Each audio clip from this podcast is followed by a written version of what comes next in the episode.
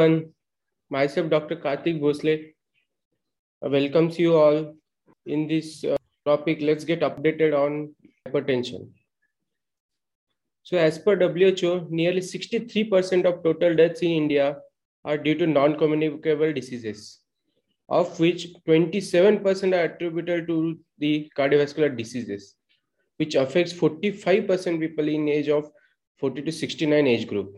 So almost 50% of the deaths are due to cardiovascular diseases, those who are more than 40 years of age. Raised blood pressure is among the most important risk factor of cardiovascular diseases.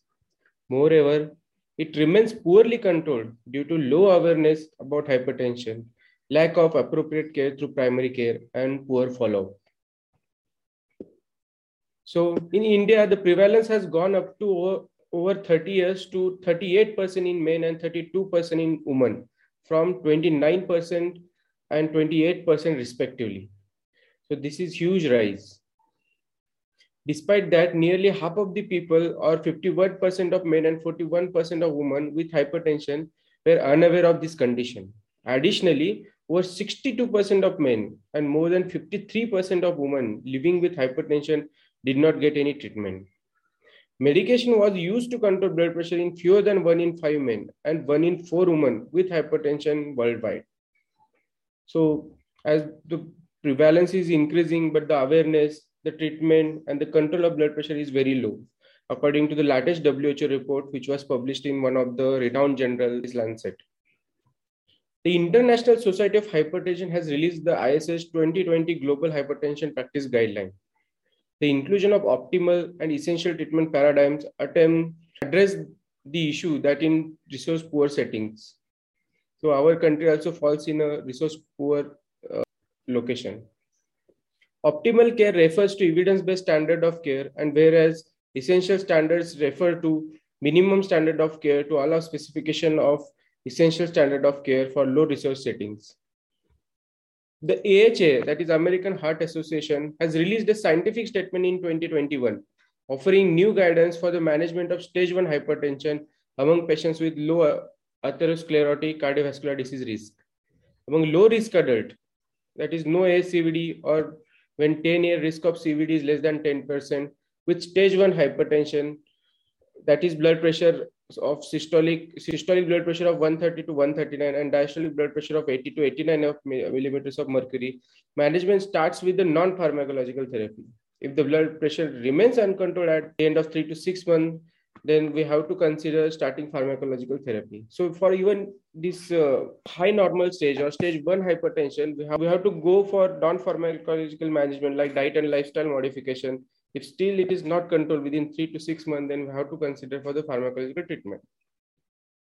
ARDS, that is acute respiratory distress syndrome, is a potentially fatal condition involving lung damage, and experts often associate it with severe COVID-19 infection, as we have all seen the second wave of COVID and the severity of this disease.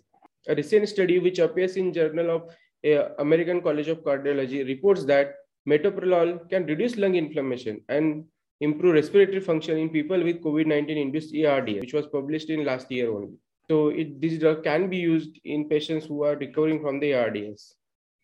Then lowering systolic blood pressure targets down to the 110 to less than 130 millimeters of mercury range substantially reduced adverse events in step randomized trial, affirming the sprint finding for an older Chinese population.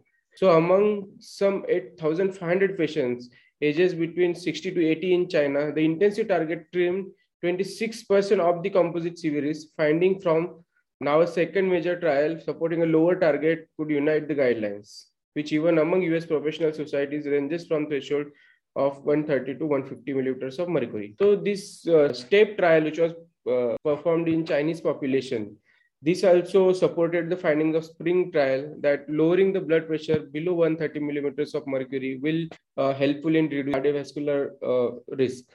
So it's not the 140, it's a 130, less than 130 is the target for the treatment of hypertension.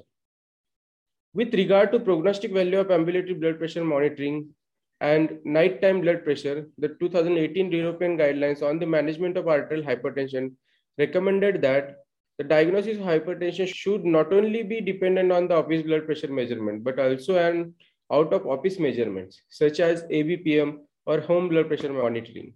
24 hour and nighttime BP measurements were associated with greater risk of mortality and composite of CV outcome. Thus, they may be considered as the most relevant measurement for estimating CV risk. For every 20 by 10 systolic 20 blood pressure and diastolic blood pressure of 10 millimeters of mercury increment of BP measured at night, the risk of mortality increases by 23% and risk of cardiovascular events by 36%.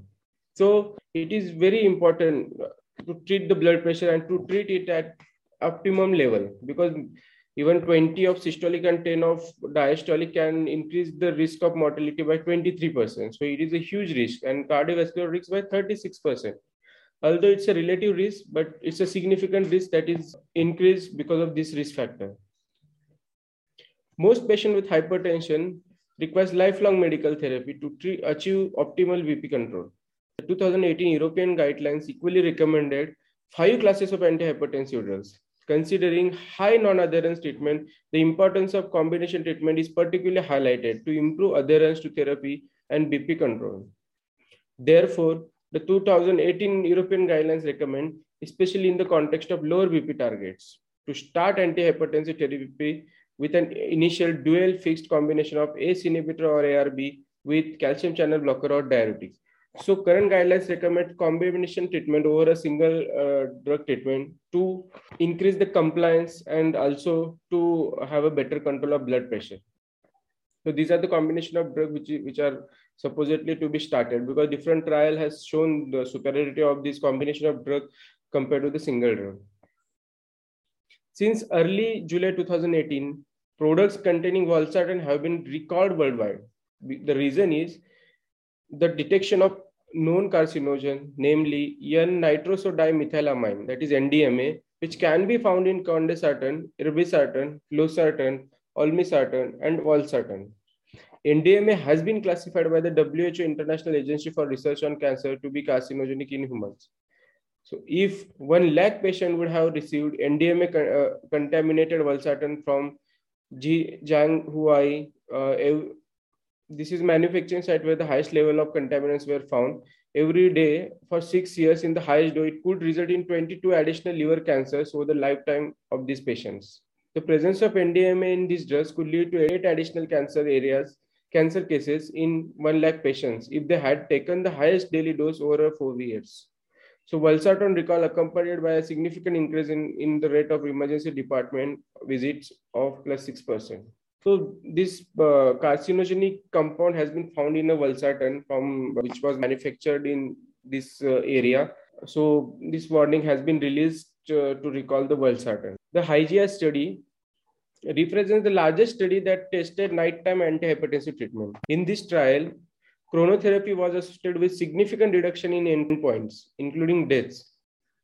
The Hygia chronotherapy trial tested whether nighttime therapy in comparison to usually upon awakening hypertension therapy experts a favorable risk reduction. The largest study included a total of 19,084 hypertensive patients.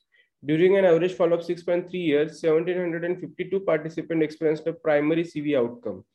And ambulatory BP measurements was performed for 48 hours to collect data on how BP differed during the sleep. The RR reduction for CV events was significantly improved for nighttime treatment when compared to the awakening treatment.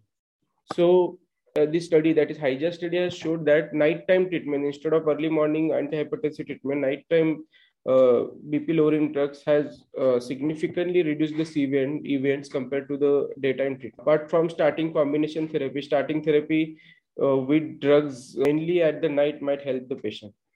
Thank you.